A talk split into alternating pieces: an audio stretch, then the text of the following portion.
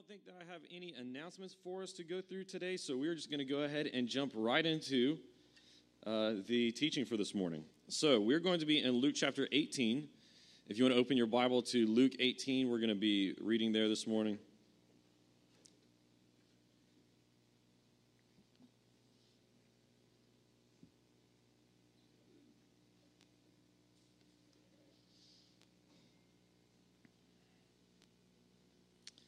So, as I said, we'll be in Luke chapter 18 this morning, and we'll be starting in verse 9. So, we're actually going to be looking at the passage right after what we looked at last week.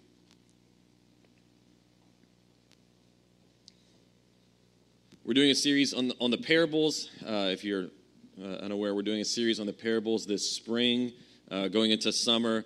Uh, Jesus spoke in parables, taught in parables very, very often. Uh, the Gospels are full of Jesus' parables, and so that means there's a lot for us to choose from. And so for this series, I just chose a, a bunch of random ones uh, in no necessary order or, or, or, theme or anything else, but chose them uh, for us to go through. Uh, last week and this week is actually going to be the only time where there's a connection between the two. Um, because last week Jesus taught a parable and then it goes in directly into another one. So I thought, okay, so for these two, we'll do these two together. Um, so that's the only ones. The other ones were we're just pulling right out of context and looking at them, right? so, all right. Well, if we are all ready, then we'll go ahead and jump in. All right. So we are in Luke chapter 18 and starting in verse 9. It says, He also told this parable to some who trusted in themselves that they were righteous and looked down on everyone else two men went up to the temple to pray, one a Pharisee and the other a tax collector. The Pharisee was standing and praying like this about himself God, I thank you that I'm not like other people, greedy, unrighteous, adulterers, or even like this tax collector. I fast twice a week, I give a tenth of everything I get. But the tax collector, standing far off, would not even raise his eyes to heaven but kept striking his chest and saying, God, have mercy on me, a sinner. I tell you, this one went down to his house justified rather than the other. Because everyone who exalts himself will be humbled, but the one who humbles himself will be exalted. So, as I said, we're looking at parables in this series, and this, these are the only parables that we're looking at where there is a connection between the two, because Jesus actually goes from teaching and one right next to the other here in this passage. Last week we looked at the, the parable of um, the parable of the persistent widow, right? Where there's this this judge, this widow, she comes to him, and at the end of that parable, he says uh, in verse eight, he says, "I tell you that he will swiftly grant justice. Nevertheless, he says, when the Son of Man comes."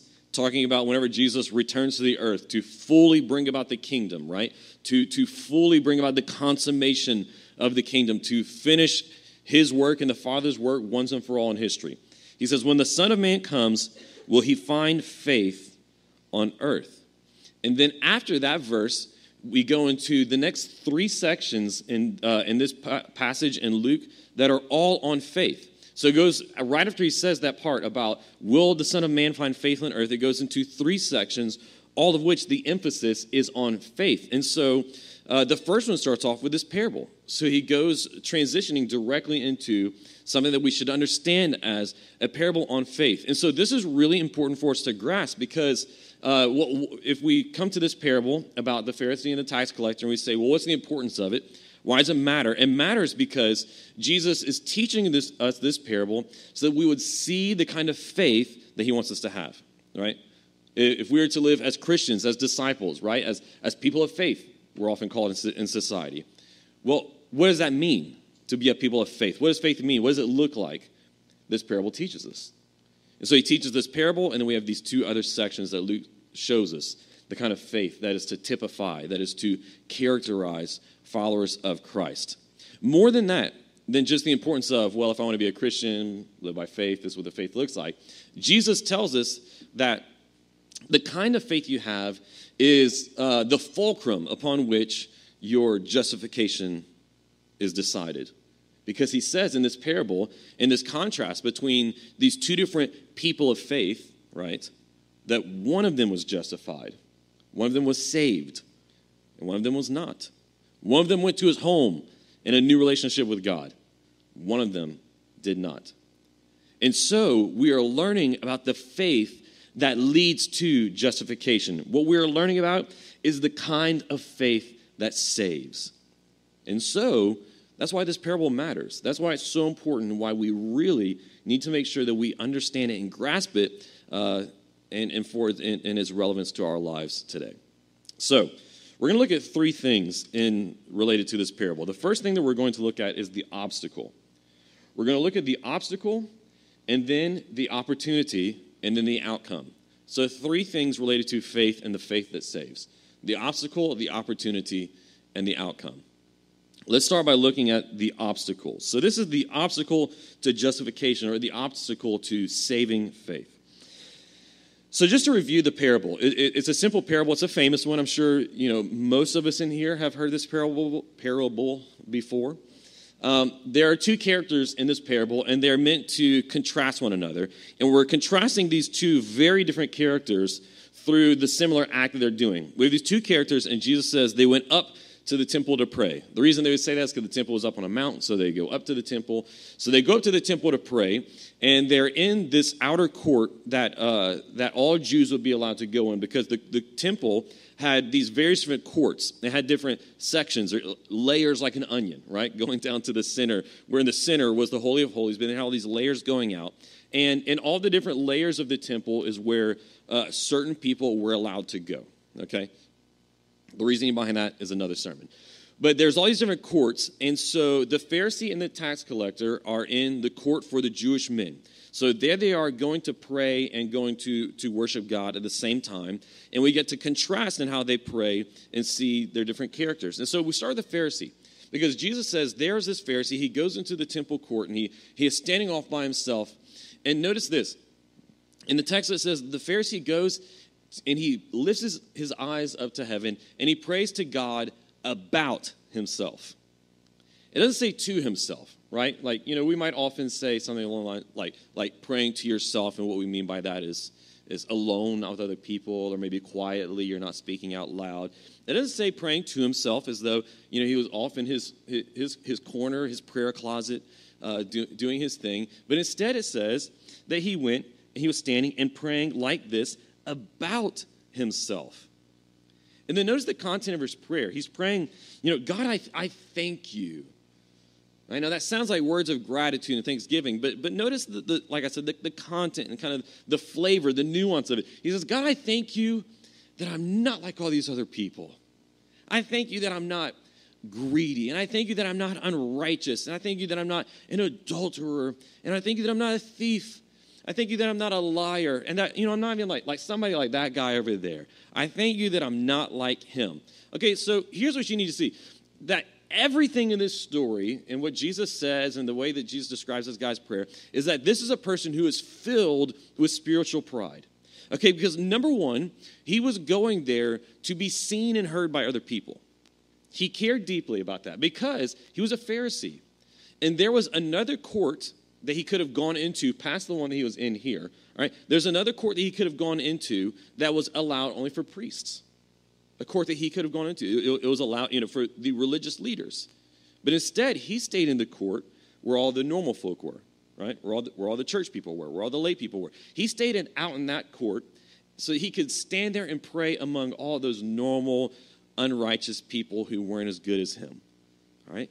So that's the first thing we see. He is he's filled with an incredible pride. He wants to be seen and heard, and he wants his goodness his, his righteousness and you know his fasting and his tithing. He wants that to be seen by all these people. But not just that. Notice, like I said, he's praying in like the words of his prayer. If we were, if they were taken just uh, you know on a surface level um, or casually, they seem to be a prayer of thanksgiving because he says, "God, I thank you." Not like these other people, right? And and you know, and and and a prayer like that could be legitimate because there can be times in your life where, where you do pray, Lord, you know, I thank you that, that I'm not in, you know, another situation in my life, but that I am where I am right now, right? And you can pray a, a, a, prayer of thanks to God like that because you can pray, you know, Lord, I thank you that I'm not, uh, you know, living in a ditch, right?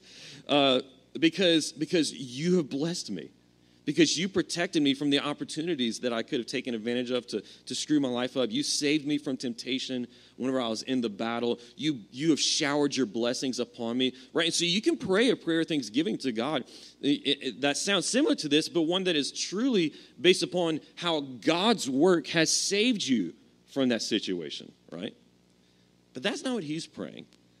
He says, God, I thank you that I'm not like all these other people, but it's all about how it's all about His work and how it's according to His work and what He has done that He's not like all those other people, not according to God's work or God's blessing or God's protection and deliverance. You see? Scholars know for us the amount of times that He says, I in this prayer. I, I, I, what I have done.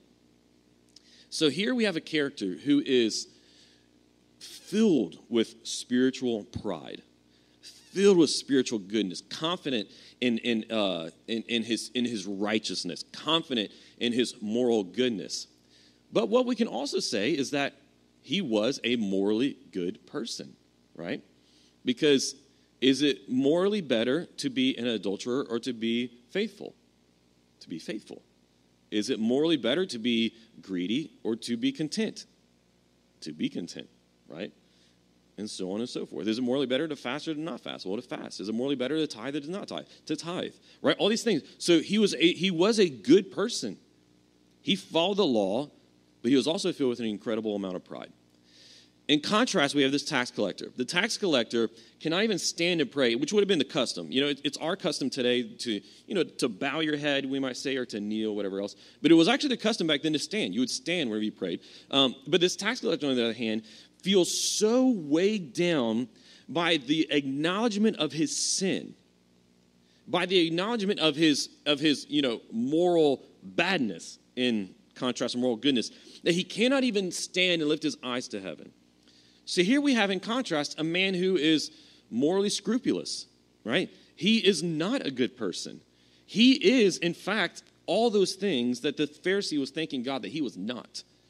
He was greedy right? He did not follow God's law. He was unrighteous. The tax collector was somebody who, in their eyes, um, back then would have been, and I and maybe in some of our eyes, uh, w- was seen as one of the most uh, unmoral people that there was, right? Because the tax collector was somebody, he would have been a Jewish man, like the rest of his Jewish brothers and sisters. He would have been uh, a son of Israel, right? A person from Israel, a citizen with the rest of them, a child of Abraham. But he was working for the Roman Empire. He was working for their oppressors. He was working for uh, the colonizers who had taken over Israel during this time, made them one of their provinces, and then was taxing them in order to feed the machine of their empire. He was a traitor to his people by working for the empire, by working for the Romans, and being, in other words, you know, the, the, the arm of the Roman government in his town, exacting taxes from the people to then give to Rome.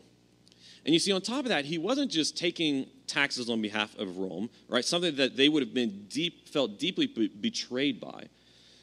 But the way that it worked was, is Rome would tell these tax collectors, here's how much tax revenue you need to get us. No, whatever you collect is up to you, right? So what that means is, is that the tax collector whenever you came into their town, could say, it's going to be $20 to enter Capernaum today, or whatever else, right? But what he has to send to the Romans is really only five. The 15 is his.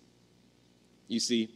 So they had a, they had a reputation of being extraordinarily greedy, of being betrayers, traitors, backstabbers of their own people, of being morally scrupulous, right?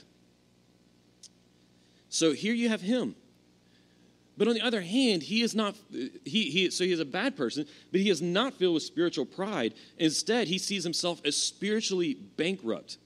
He goes before God in prayer, and he is not able to bring with him this, the, these credentials.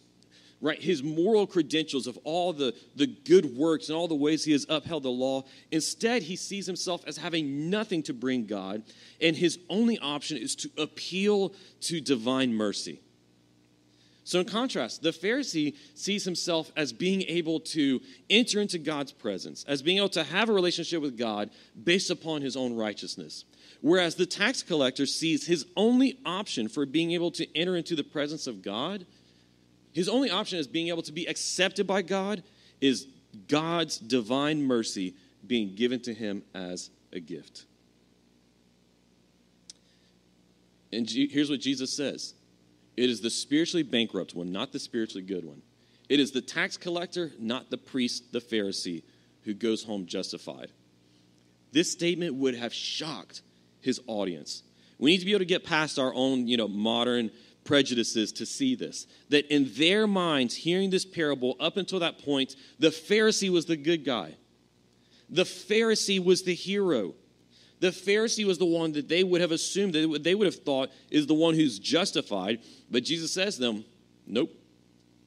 Because God doesn't look at all those external behaviors.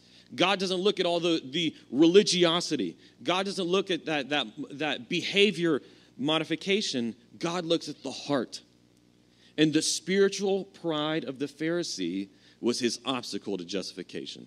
And so here's the first point we'll learn Justification is not available to the spiritually proud. Justification is not available to the spiritually proud. This parable is trying to warn us about the dangers of spiritual pride. That's what Luke tells us right off the bat going to this parable. He says that Jesus continued to speak in parables. He told another one because he was trying to warn those people who were spiritually proud. See, what does it mean to be to have spiritual pride? Well, Luke tells us himself. He says, spiritual pride is trusting in yourself that you are righteous. Trusting in yourself that you are righteous. So, in other words, spiritual pride and, and to have a heart like this Pharisee means to look at the good behaviors that, that you have in your life and to say that these good behaviors make me righteous. These good behaviors make me right with God. And so God must accept me because of all the good things that I'm doing. God must approve of me because of all the good choices that I have made and all of the laws and rules that I have followed. You see, this is spiritual pride.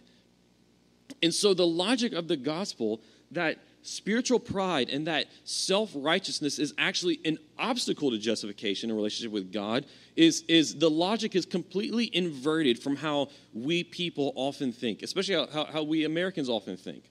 And it's the complete opposite of maybe how many of us in here were raised. Many of us in here were raised maybe your whole life in church, but you were taught an opposite message. You were taught a Pharisee message that it is your good works, that it is your ability to follow the rules, that it is your ability, that it is your church attendance, and that it is your uh, doing all the churchy things and your tithing and your following the rules, uh, uh, completing the sacraments that makes you right before God. But Jesus flips that on its head. He said, It is not for the spiritually proud. It is not for those who have accomplished their own righteousness. Justification is for the spiritually bankrupt. Remember, it was that, it was that greedy, unrighteous tax collector who had done nothing to earn his standing before God who went home justified. The Pharisee is confident of his goodness and thinks that his standing before God is earned by his own efforts. In contrast, the tax collector is aware of his sinfulness and acknowledges his need for divine mercy, and it is him who goes home justified. But why is it that way? Because once you know, this might be a little difficult for us to understand and to grasp because, like I said, it goes against everything that we're told in our world and our culture for many of us, it goes against everything that you may have learned in church growing up. Why does it work this way? Why is it that the, that the true biblical gospel is actually against our earning or against our works? Here's why. I, I could point you to a lot of different places, but here's why, one of the clearest. Paul tells us himself in Ephesians chapter 2. In Ephesians chapter 2, in some of the clearest language, he tells us in verses 8 and 9. He says, For you are saved by grace through faith. Okay, for you are saved by grace through faith. Here's what that means by nothing you have done. Grace means an unmerited, it means an unearned gift. Let's say that it's, uh, it's the end of the pay period, and your boss comes to you handing out uh, the, the checks for, you know, checks for work. And he goes around, he's handing out checks, and he says to you, This check is a gift. What does that imply? Was that a compliment to your work performance over the previous pay period? Or, you know, if your boss hands you your check and says, This check is grace, does that say that you really, really earned that paycheck the last pay period? Or is it saying, or is he saying to you, you didn't earn it, right? That's what he means. This is a gift. But here's what Paul says about salvation. He says, For you're saved by grace, right? That means you didn't earn it, through faith, and this is not from yourselves, it is God's gift. Salvation is something that cannot be earned, and in fact, the only way that it is, it is received is if it is received by grace whenever we have laid down all of our works, whenever we have laid down all of our efforts, whenever we have laid down all of our pedigrees and credentials and, and, and rules that we have followed and behaviors that we have changed and all those, those good things, so that the, the salvation that God offers to us would be received only by His grace, only as a gift. Here is why. Paul says in verse 9 It is God's gift, not from works, so that no one can boast. You see, that is why. Go back to the parable. There's one man who was boasting, who was very proud in himself. Right? Was he concerned with the glory of God in his prayer? No. And whenever he left the temple that day, was he ready to go and declare the glory of God? No, his own glory.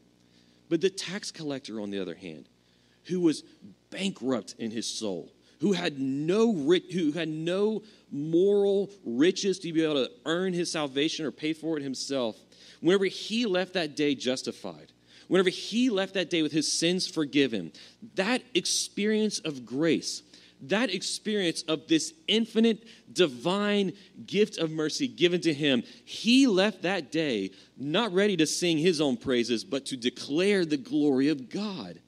He left that day not boasting in himself, but boasting in the glory of God. This is why God offers salvation, justification to us on grace and grace alone because of that reason, so that no one can boast.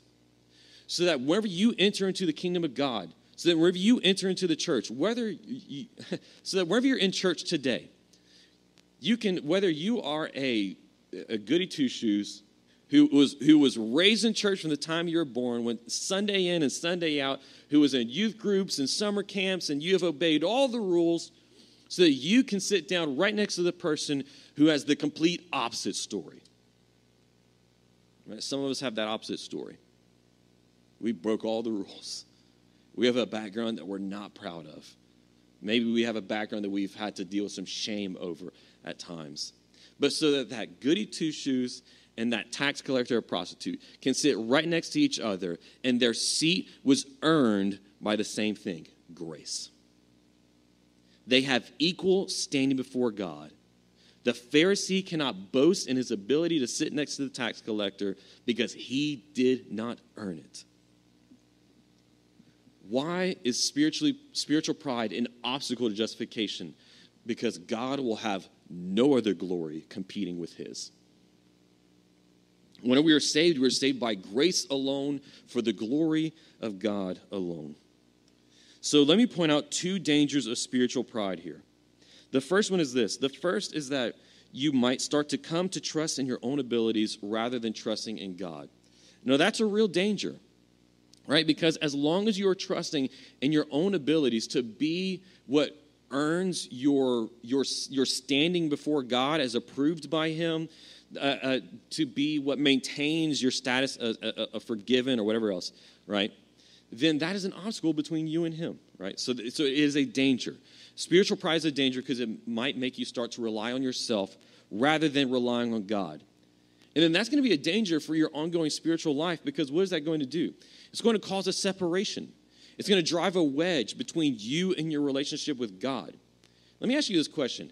How many of you guys have ever have ever sinned? Or you, you've gone through a season of, of just uh, wallowing in sin, right? You go through a season where you're lacking in repentance, and then you finally come to your senses but then you just feel like this block. You feel like a wall of shame. You feel there, there's clouds of guilt hanging over you that you feel that you, you cannot penetrate through to go before the throne of grace. Right? Because oh, because you should have known better, or oh, because you you uh, you you've dealt with this before, you thought you had repented of it before, whatever else. You're just so angry at yourself, right? You're so angry at yourself and you're so ashamed that you, oh, you can't even go to God. Let me tell you something. You better repent if that's what you're thinking. Because you know what that's a sign of? That's a sign of spiritual pride. That's not a sign of you being all broken up over your sin. Because if you think that there's any sin, if you think that there's any giving into temptation, if you think that there's any blot or stain in your soul that can really stand between you and the grace of God, if you think there's anything between you and God that can really uh, stop his love, what are you saying? You're saying that, well, number one, you're, you're saying that your standard of righteousness is higher than his? That's foolishness. Or number two, maybe you're saying that you were earning your spot all along and that he was loving you and that he was giving you grace and that you were in church and that you were in groups and you were you were teaching or you doing every whatever else because you were being so good. But now that you weren't so good for a while you think oh how could i ever get back to that place before? Let me tell you something. You weren't in that place before because of what anything you had done. And so the next time that you that you're wallowing in your shame as you're wallowing in your guilt and you feel like you cannot break the clouds of, of guilt and shame that are hanging over your head, let me challenge you. You're not actually as broken up over your sin as you think you are. You're actually in spiritual pride, deep in it. And as long as you allow it to remain in your heart, it will be a block and an obstacle between you and receiving that divine mercy. It's only going to be reminding yourself that any love and grace that you had experienced up until that moment in your life was a pure gift. And so, what would stop that love and mercy now? The second danger is that you might start to regard other people with contempt and disrespect rather than seeing them as created equal in the image of God. Rather than seeing your fellow church members and the person that you worship next to as being equally saved by the grace of God, right? Being just like that Pharisee who said, I thank you, um, you know, I'm not all these things and that I'm, uh, you know, he, it's you, you, don't, you can almost see him looking around, and I'm not like that guy. But you know what stings? I've thought that before. And if you're honest, you've thought that before too, haven't you?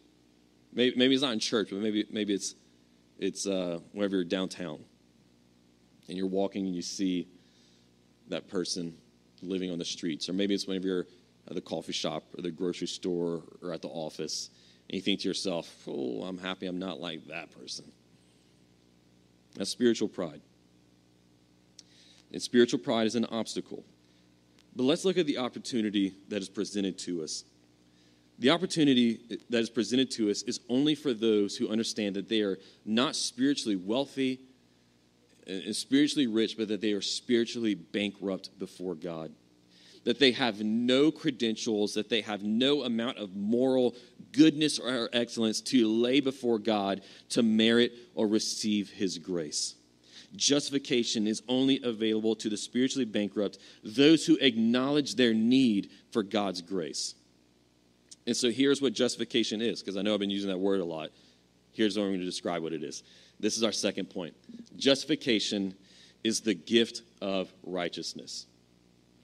Justification is the gift of righteousness.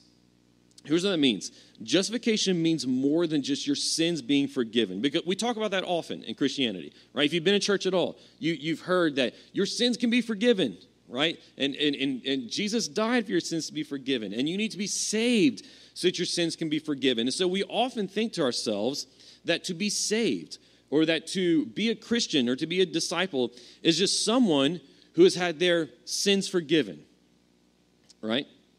But being saved or, or, or coming into a relationship with God is so much more than that. And that's where we get this term justification because justification speaks to more than just our sins being removed. Because think about that. Would it be very good news for you in your life if, uh, whenever you came to accept the gospel and to receive Christ as your Savior, that all the sins in your past had been removed and then that was it? Would that be very good news for you? You see, what that would be, that would be the gospel of second chances. Maybe you've heard the gospel described to you before as a second chance. The gospel of second chances, you know, you had, you just, oh, you, you did terrible for all your life. You had been living in bad ways and you're real sinful. And all you needed was for a second chance. And so that is what Jesus did. He died so that you could have a second chance. Well, let me tell you something. If that's what the gospel was, we are all in trouble. Because I blew, you blew your second chance, most likely within half an hour after receiving the gospel, right? If the gospel is the gospel of second chances, we are in deep, deep trouble. But thank God it's not. Because the gospel offers to us not just the sins of your past being wiped away, it offers to you justification, which means this more than just your sins being removed, but being given a new status and standing before God. Sins being forgiven is, is, negative, right? It is something being removed. It is something being taken away. So, like, so as, as Paul says in Colossians chapter 2, God removed the debt of sin that stood against us, right? So that is the negative aspect. Sins being removed, but then justification is positive because our sins are then removed and we are then given the gift of righteousness. In other words, that standing of being right before God that ability to move from being outside of God's family to being inside of God's family, that opportunity to have been a lawbreaker before God, but then to stand before the court of his divine justice, to hear the verdict of guilty and have Jesus come and stand next to you. And Jesus take that verdict of guilty on himself, and then you receive the favor, you receive the pardoning, you receive the blessing that should have belonged to him. And so that's why it's so much better than a second chance because now it's not just, all right, your sins were removed, so now you're free to go on and, and, live your life. But no, it is instead, you have been placed into a new standing with God so that as you go on and live your life and as you continue to struggle and wrestle with sin, as you continue to try to grow more and more into the image of Christ, you are covered in the righteousness of Christ. And so, you know what that means? That means that there are grace for your mistakes. That means that there is unending grace for those seasons that you go through of spiritual dryness or of unrepentance. Right? It means that once you have been justified by God, there is nothing in this world that can overturn it. So, justification regards a standing before God. It is not a moral perfection or some characteristic of or attribute of moral character. It is not something that you need to attain, it is something that is given to you the righteousness of God. Justification is also this justification is something that is instantaneous. Whenever you experience conversion, that moment where you are aware of your sinfulness and your need for God's grace, you go to Him for grace and He gives it to you, right? That conversion. In that moment, you are justified like that. There's no process that you have to go through. There's no waiting period of, uh, of God saying, okay, thank you for your interest. We're going to uh, put you on our waiting list to see if you really should be allowed into the kingdom, into heaven. That's not how it works. He doesn't put you on a waiting list. Your justification is instantaneous. It is given to you as a gift because there is no working or transforming or processing your way into that standing before God. It is given to you. It is like Christ's robe of righteousness that he earned and that he wears. He takes off and then he wraps it up around you. It's like this Are you ever kind of married? Right? Do you ever go through the process of, of becoming a husband or a wife? No.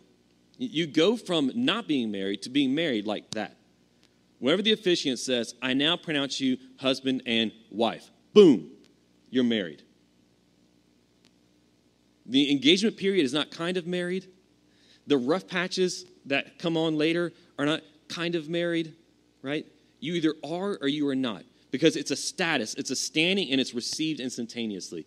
Justification works the exact same way. It's a status that is given to you, and it is received instantly. The last thing, just on justification. Justification, like I said, is a, it is a standing, it is instantaneous. And then third, it is a gift from God. Now, I already said that before, but I just want to explain this a little bit more. Justification is a gift from God. Like I said, it is the gift of righteousness. So I want to be very clear here that, here that no one misunderstands this. It is not the gift for you to become righteous. It is not the gift of an opportunity for you to grow in righteousness. In a, in a sense, it is those things. We'll get to that later. But it is the gift of righteousness. Here's what I mean by that.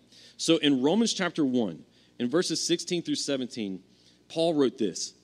He said, For I am not ashamed of the gospel, because it is the power of God for salvation to everyone who believes, first to the Jew and also to the Greek. For in it, the righteousness of God is revealed from faith to faith. Just as it is written, the righteous will live by faith. Now, what does he say the righteousness of God is revealed in? He says, For in it the righteousness of God is revealed. What is that it? It is, as he said in verse 16, the gospel. He says, I'm not ashamed of the gospel, right? So on and so on. For in it the righteousness of God is revealed. Now, what can that mean? That the gospel reveals the righteousness of God. There was a German monk, priest, uh, not a monk, a German priest and theologian back in the 1500s who was reading this verse and trying to grasp and understand what it meant. His name was Martin Luther. Martin Luther was poring over this passage and this, this verse that is referenced to there because there's, there's like four different times in the New Testament where something really similar along these lines is written. And Paul refers to the righteous living by faith. He's trying to figure out what does it mean that in it, the gospel, the righteousness of God is revealed. He couldn't wrap his mind around it until finally he discovered it. And this was the key, this was the spark that led to what became the Protestant Reformation. He finally grasped it. In it being the gospel, there is an opportunity for people who are sinners and for who have a status of guilty to receive a righteousness that comes from outside of themselves and then is bestowed upon them. What is that? It is the righteousness of God. That is what it means for the righteousness of God to be revealed in the gospel, to be opened up and to become available in the gospel.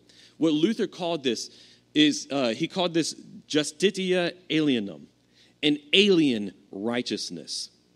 Justification is a right is the opportunity for a righteousness for that status and standing that is not from you, that is not built by you, that is not earned by you. It is alien to you. It is from outside of you that is then bestowed upon you. Like I said before, the metaphor of, of Jesus' robe being taken off of himself and then placed upon you. A justification which is not yours being given to you as a gift. This is what we mean. Or a righteousness that is not yours being given to you as a gift. This is what we mean by justification. So here's what this means for us it means that this gift of righteousness, this justification, should make you both confident and humble. First of all, it should make you humble because, like I said, it came from outside you. You didn't earn it, there's nothing you did to deserve it. There's nothing you can ever do to pay God back for it. So that should make you incredibly humble. Wherever you know that one day you will enter heaven, no matter how good you have been, no matter how hard you worked, no matter how many wonderful things you did, or mission trips that you went on, or money that you donated, or whatever else, and that you will enter those gates of heaven just as the, the worst of the worst sinners, you will both enter those gates upon the same standing the work of Jesus Christ given to you as a gift. That makes you humble.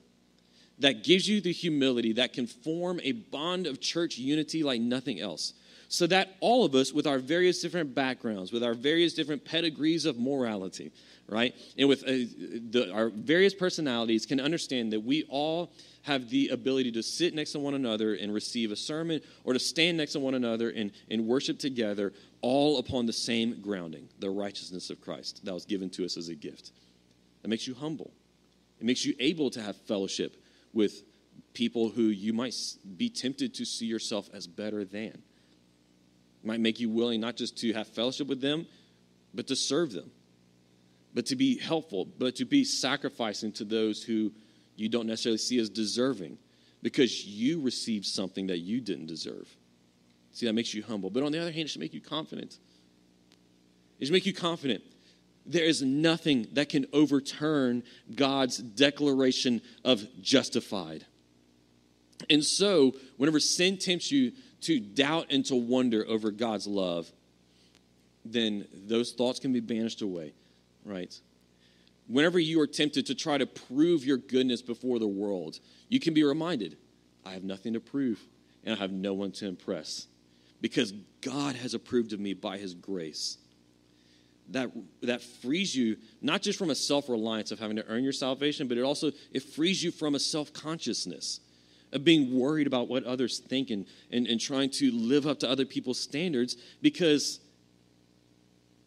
because God has loved you, right? He has approved of you by his work. And so it should make you both confident and humble. Quickly as we close, the outcome. What happens after justification? You don't have to read that far in Luke to figure out what happens. Because in Luke chapter 19, we read a story about a tax collector who went home justified. In the story of Zacchaeus. In Luke 19, verses 8 through 10, it says, But Zacchaeus stood there and said to the Lord, Look, I'll give half of my possessions to the poor, Lord. And if I have extorted anything from anyone, I'll pay back four times as much. Today, salvation has come to this house, Jesus told him, because he too is a son of Abraham. For the Son of Man has come to seek and to save the lost. Does that mean that Zacchaeus was justified or saved because he was going to give back to those he had extorted from or to give away half of his possessions? No, it doesn't mean that. Zacchaeus was justified by grace, just like the tax collector in this parable, or just like any one of us. But the evidence, the result, the outcome of him having been justified was a transformed life. So the last thing is that justification leads to a transformed life. It's true that there's nothing that you can do to earn or to merit your, your standing with God. But after you receive it, right, well, then we do work towards a life that lives up more to his standard of holiness. We do put our effort into becoming more like Jesus. We do the difficult work of repenting from sin and living in obedience, of growing in, uh, in, into the righteousness that has been given to us, right? I like to think of it as you wear that robe of righteousness that was Jesus Christ's and given to you. The Christian life is trying to make the inside start to look more like what you have on the outside. So, what that means is this you're standing with God secure. Like I said, there's grace for your mistakes. There's never going to be a day where He is going to love you more than you were at your worst, right? So, you have that security, and in that security, we grow and we work to become more righteous. Justification always leads to a transformed life. So, let's pray. Father, we come before you this morning and we thank you for the gospel of grace. We thank you that the gospel of grace is not the gospel of second chances and that it is not the gospel of us um, having an opportunity to be saved if we can just do enough goodness, if we can just follow enough rules, if we can just prove ourselves, Lord, because that would be a standard that we can never live up to.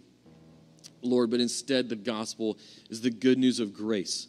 that we are given this gift of righteousness that is not our own, but that comes from you. Lord, you clothe us in the robes of Christ. You make us your sons and daughters by your declaration and not by anything that we prove or accomplish ourselves.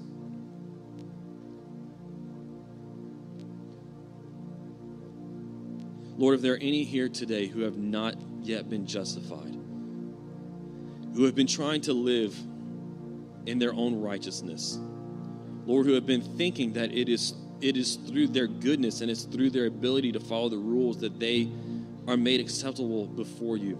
Father, would you show them their need for grace, their need for mercy, that they could never live up to your holy standards, Lord, that they have been a lawbreaker, that they have a debt of sin before you that they cannot pay, and that the only payment that can remove that record of debt is the blood of Jesus Christ. Lord, would you remove that spiritual pride from them? Help them to see that justification and being in relationship with you, being saved, is only for the spiritually bankrupt, those who lay down their own righteousness and instead receive the gift that can only come from you. Lord, and for all of us, may we leave here today in a new confidence that comes from knowing that our standing and our status is secure in you and in your grace, Lord, but also humbled to have greater unity and fellowship with our fellow church members. Lord, to live in a uh, greater um, ability and willingness to serve sacrificially and to love those around us because we have been humbled by the gospel of justification by grace. So, Father, we pray all these things today in the name of your Son.